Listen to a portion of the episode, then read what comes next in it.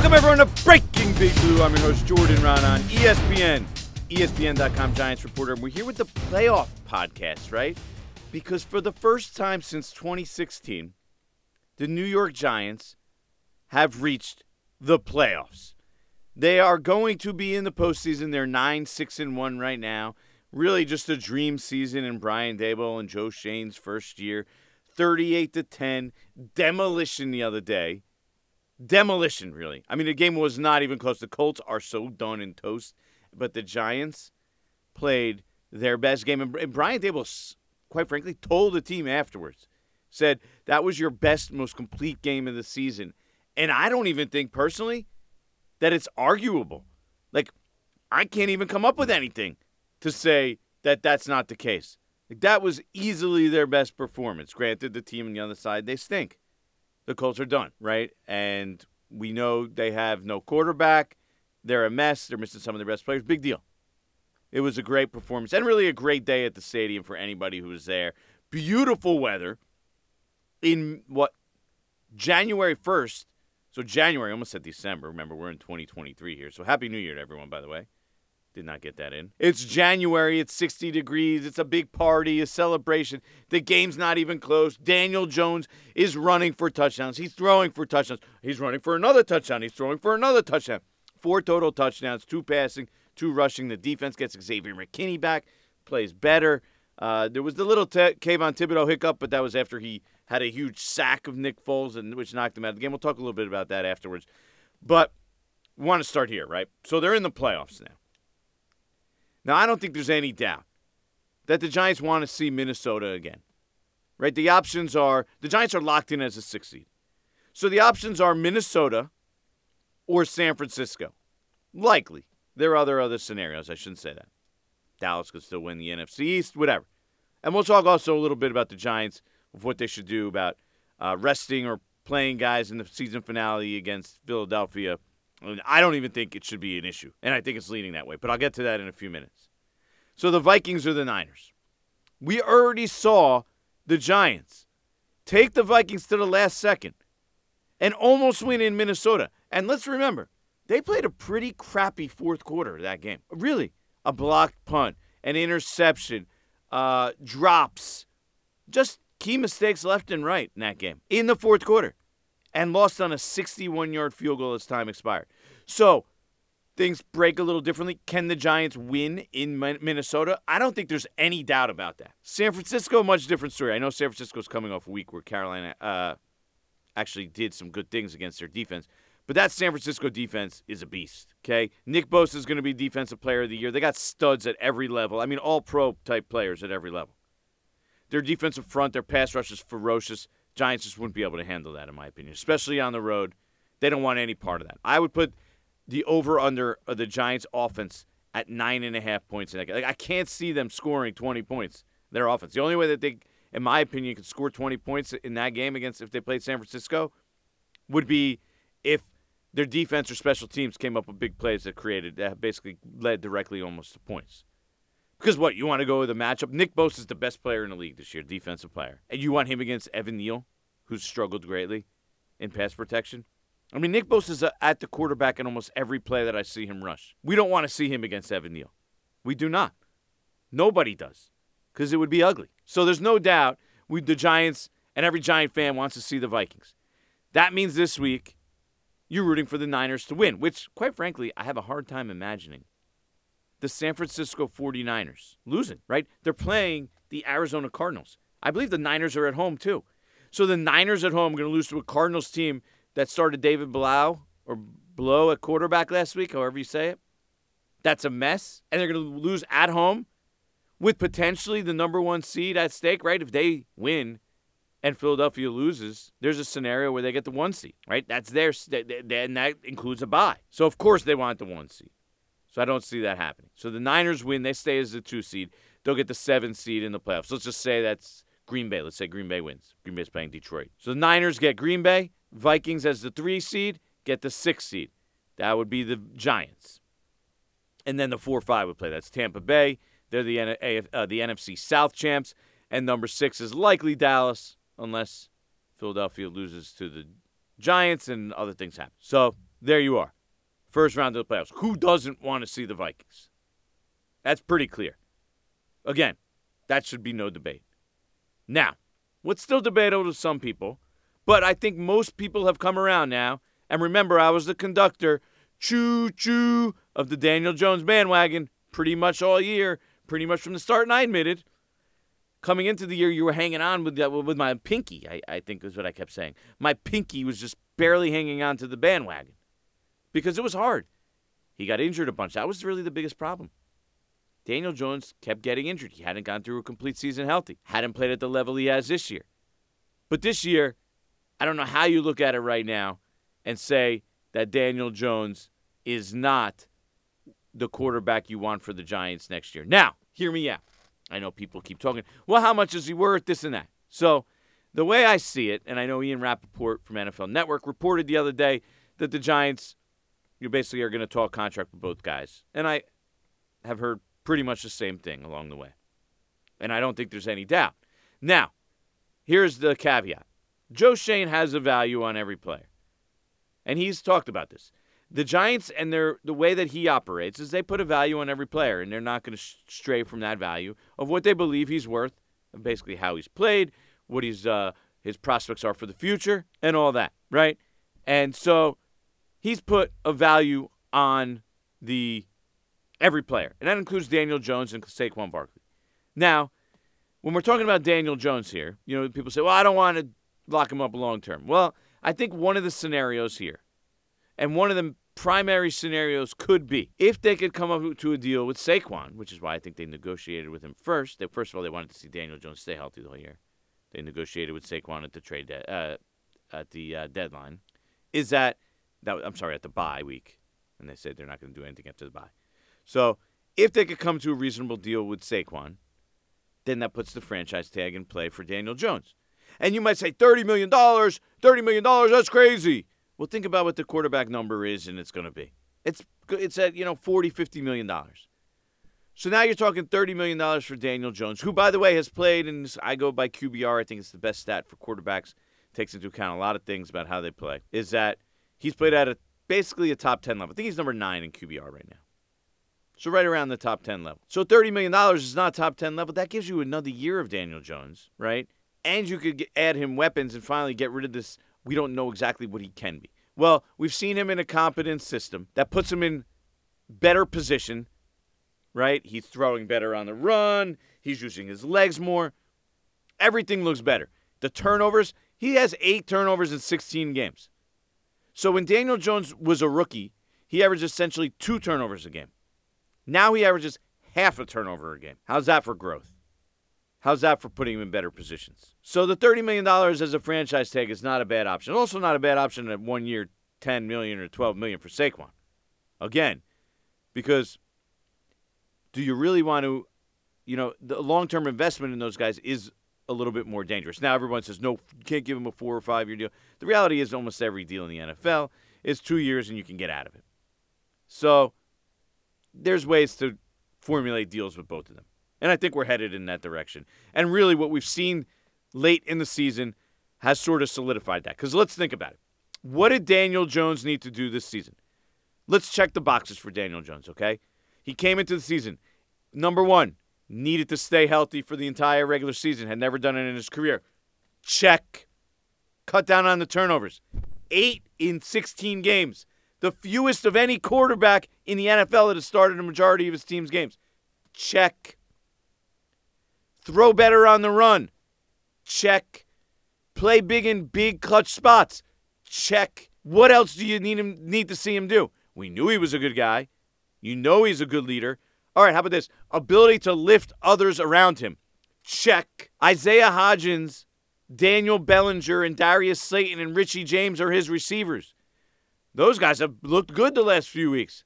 How can you not say that Daniel Jones has helped elevate the play of those guys over the last six or eight weeks? So even if you're one of these people who were anti Daniel Jones at the beginning of the season, I think most of you have come around. And I know there's some people that are going to be, uh, they're still going to be arrogant about it. They're not. They're they're just going to be stubborn for the sake of stubbornness and say, I, I no, I don't want this guy as my quarterback. He turns the ball over too much, or he does this, or he does that. But he's led them to the playoffs and played really well this year. So for that reason, I think we're getting to the point where it's almost going to be a lock that he's coming back. Now, the Giants defense, they got Xavier McKinney back this week. That was a little bit of surprise. You didn't think that was going to happen, but last minute, and I'll tell a little story later of kind of how, how that came about. So, you know, he ends up coming back. Obviously, a big boost for their defense. He was he's a captain. He was eventually, he was their signal caller. Now Julian Love still called the signals, but to have him back is big.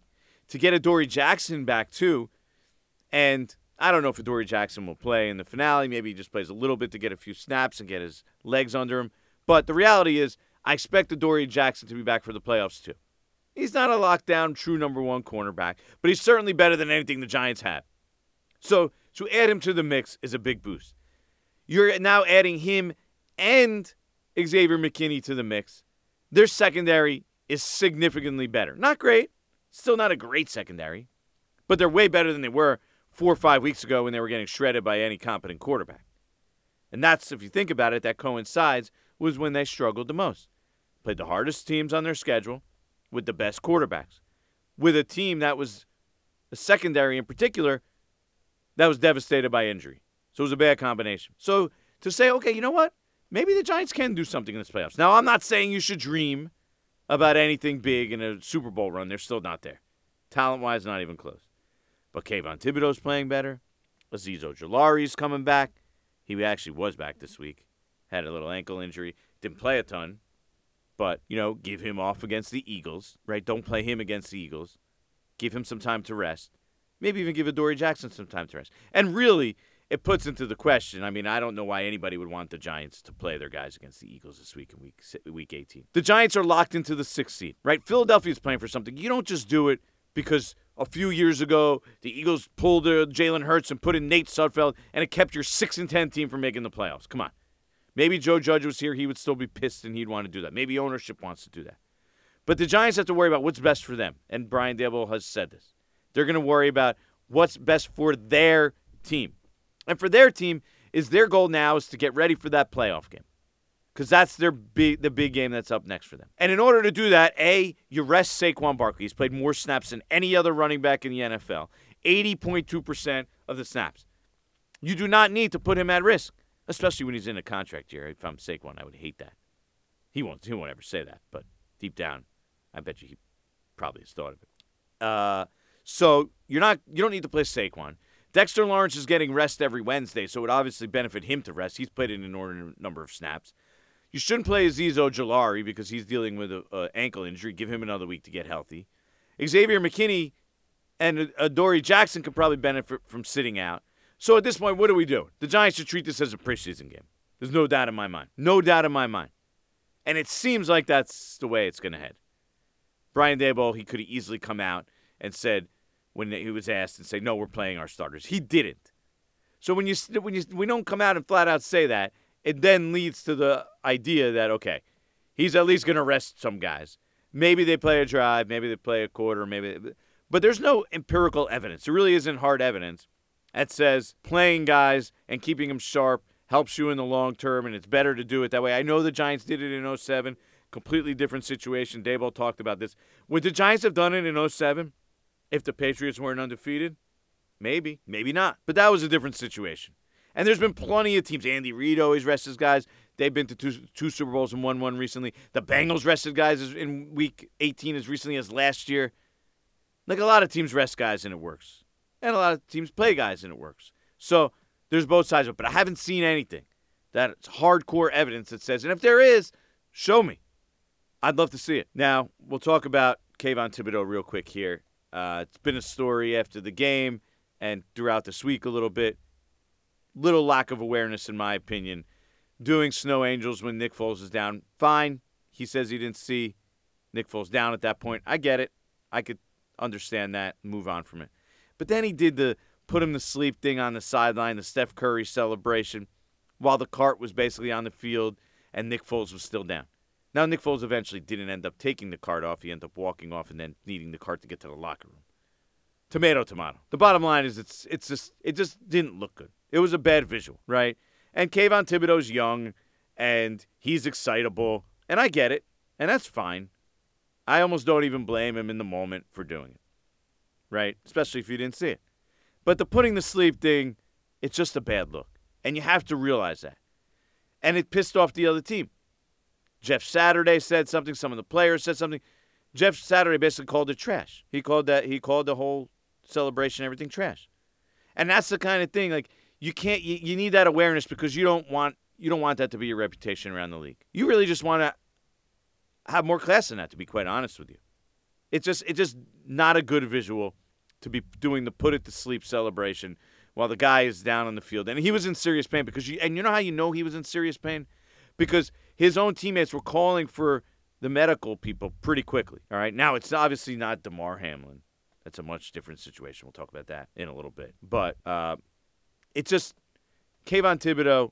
It, it would have been better if he didn't do it. And he, and once he did do it, just say, hey, I didn't realize the guy was down. It was a bad move. But he's been pretty defiant about it. He did say, you know, he he hopes Nick Foles is uh, didn't get hurt. I mean, it, gets better and is not seriously hurt, and that he didn't intentionally want to do it. But still, it's a bad look. Just say you're sorry and move on. You know, don't start blaming narratives about how the media is making a big deal out of it. No, no, the, the other team was pissed off about it. Okay, that's why you don't want to do it. You don't want to build that reputation, and really, quite frankly, it could rub a lot of people the wrong way. I mean, it's probably there's Giant fans that it, it rubbed the wrong way too. Some of them will defend him to the to the hilt, but there's definitely some Giant fans that didn't love it, that didn't like it. So, look, I'm not saying he should be suspended. I'm not saying he should be fined. I'm not saying he should be cut, reprimanded, whatever. But next time, same situation. He's probably better off at least avoiding uh, doing the uh, put him to sleep thing on the sideline.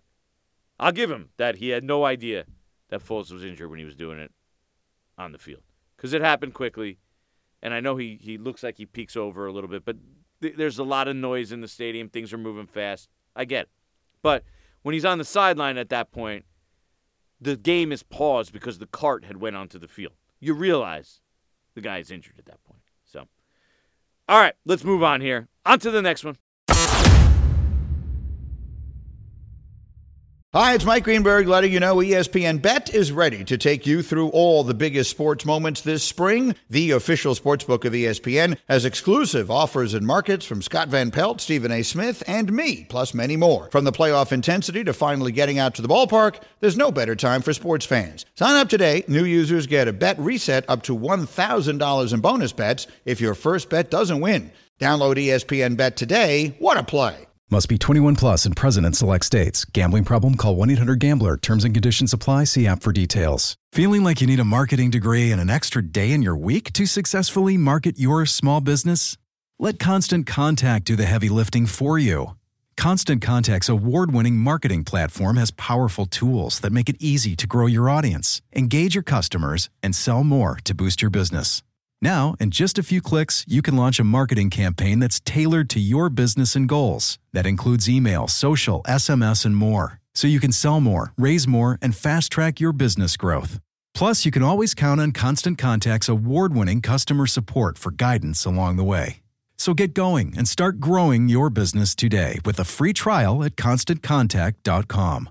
Constant Contact, helping the small stand tall.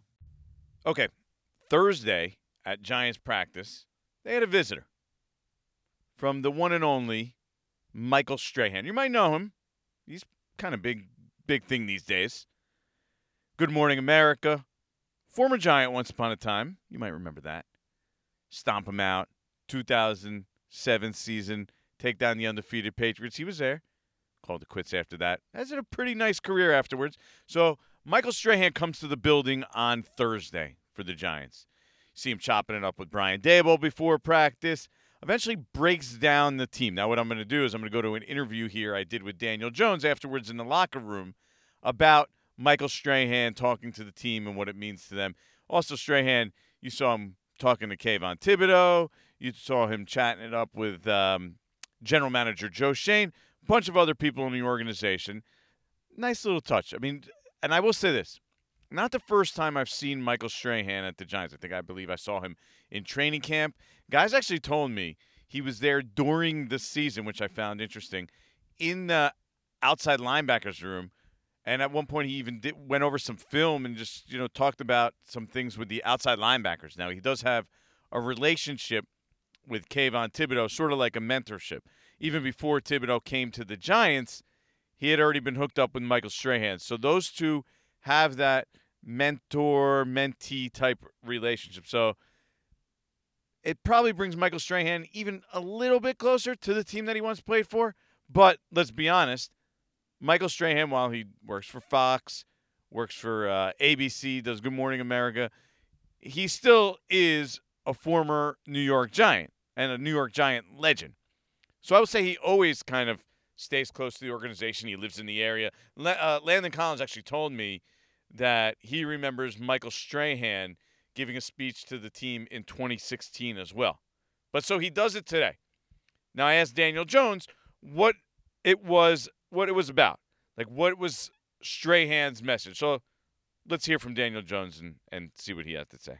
Uh, I think it's cool. It's it's uh, you know you see you see him on TV all the time now, um, and uh, but he's he's been around here. He's around yeah, here yeah. in the spring, around here in the summer. Um, you know we know the support he had he has for us. But I thought you know today one of the cool things he said is you know talking about our legacy versus um, you know his team's legacy. It's you know it's our time now to um, to uh, you know establish that to uh, to do our own thing and, and create our own legacy. So um, yeah, it's always cool when he comes around. What do you make of that message? Um, yeah, I mean, I think uh, I think it was a important thing for us all to hear. I think we have an opportunity to do that. Obviously, there's you know one game at a time, and our sights are on Philadelphia uh, right now. But um, you know, this is our team. It's different than any team in years past. We can certainly look for the example that they've set, but um, you know, it's up to us to establish our own team, establish our own identity, and, and uh, continue to work towards the goals we have. How much more weight does it hold coming from him? You know, knowing what he's accomplished, knowing that that's that's Michael Strahan, right? You know, he's on that one of those banners. He's accomplished everything he has. Um, I think it carries a lot of weight. Yeah, he's uh, he was a great player in this league for a long time. Uh, won championship. You know, uh, meant a lot to this team, and a lot to this city. So anytime he gives us a message, it means a lot. And how many has he done this before, or is it? I know you say he's around, and I know he's around, but has he actually addressed the team, or is that a, a kind of a first for you guys? Um, I think he's addressed the team a couple times. Uh, obviously, not in the same situation, but uh, yeah, it means a lot whenever he speaks. Appreciate you. Thank you.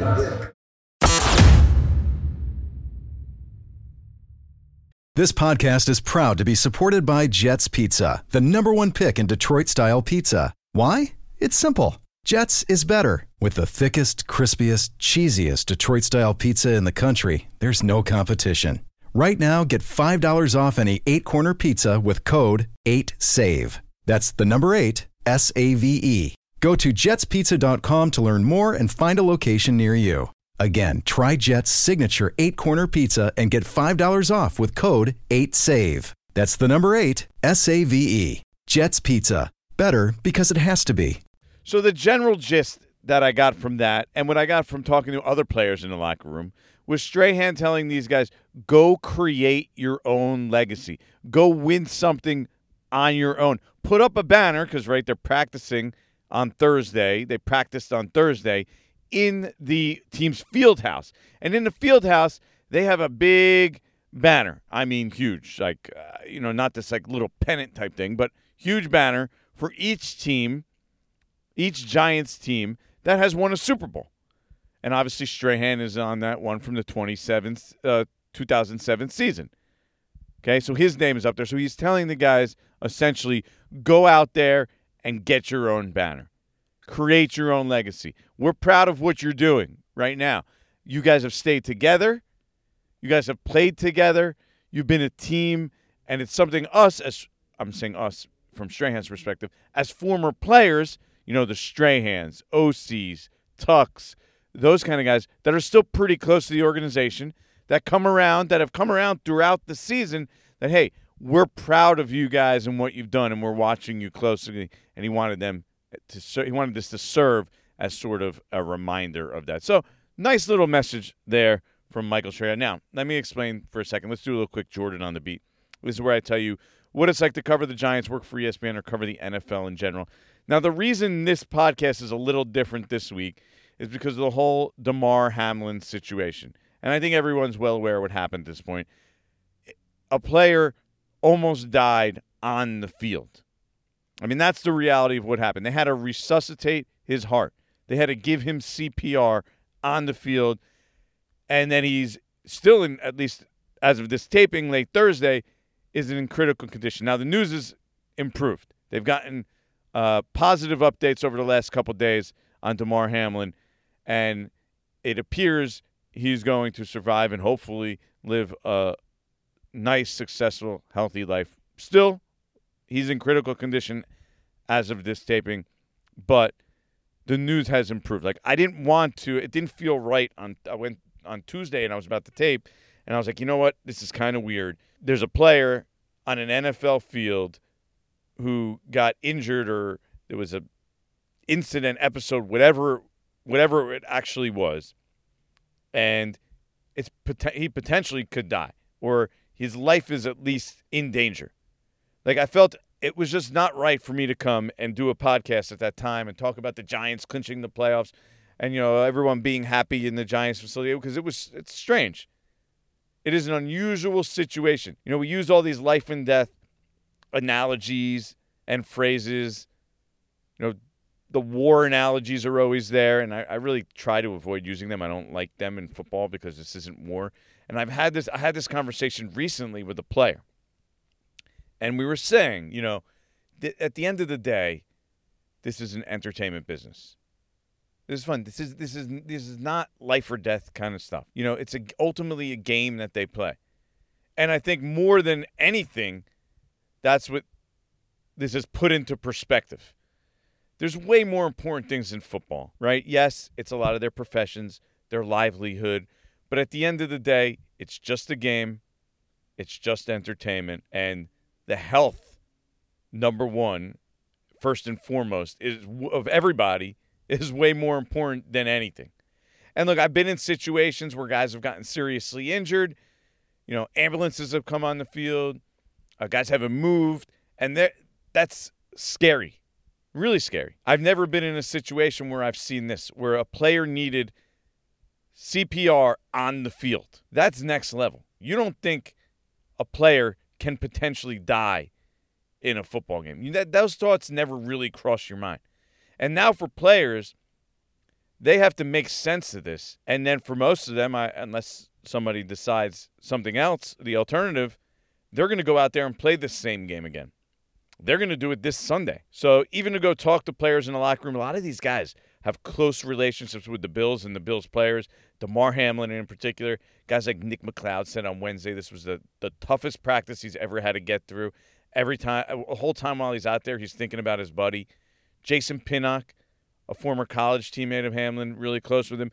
And then like the, even the coaching staff, you know Brian Daboll, You've got offensive line coach Bobby Johnson, quarterbacks coach Shea Tierney even a lot of the support staff, they have relationships with all these people in Buffalo, with Damar Hamlin in specific. You know, Jon Feliciano is also from Buffalo, Davis Webb, Isaiah Hodgins. So there's a lot of Buffalo connections. And you're going to the locker room this week and you're talking to players, and they're talking about having to make sense of a player almost dying on the field. For some of them, their friends still being in critical condition, not knowing if he's going to live. And do you really want to go in there and straight talk to them about playing football? Because on the priority scale at this point, playing football and talking about football seem pretty low to me. So that's kind of why, even for me, and I'm not the swiftest with the podcast here of taping them early in the week because I have other responsibilities. Even for me, this is kind of late, and I kind of went a different route here. So that's the reason why. But first and foremost, I want to say, uh, thoughts and prayers to Damar Hamlin and his family. I hope everything works out. It seems to be trending in the right direction as I sit here. Um, a lot of the Bills players and the, their coach talked today. and it seems like it's heading in the right direction, and that's good news because we didn't want nobody wants to see the alternative. Nobody, and uh, so it, it's been an interesting week in the NFL orbit because this is almost unforeseen territory. It really is unforeseen territory. There's really no other way around it. So that's it for this episode of Breaking Blue. Ba- Breaking Big Blue. As always, like, subscribe, tell your friends. Uh, send me questions, emails. We're gonna have a giant next week. Will be pre- preparation for the wild card round. That should be fun. Uh, I'll have a spe- I should have a special guest, another Giant player, hopefully for you, uh, or another Giants ex Giants player. I got a couple things in the works. Uh, as always, send me questions if you want. I'll do my best to answer them. Instagram, Facebook, Twitter, uh, TikTok, email. You know how to find me. You're listening to Breaking Big Blue. I'm Jordan Raanan. See you next time.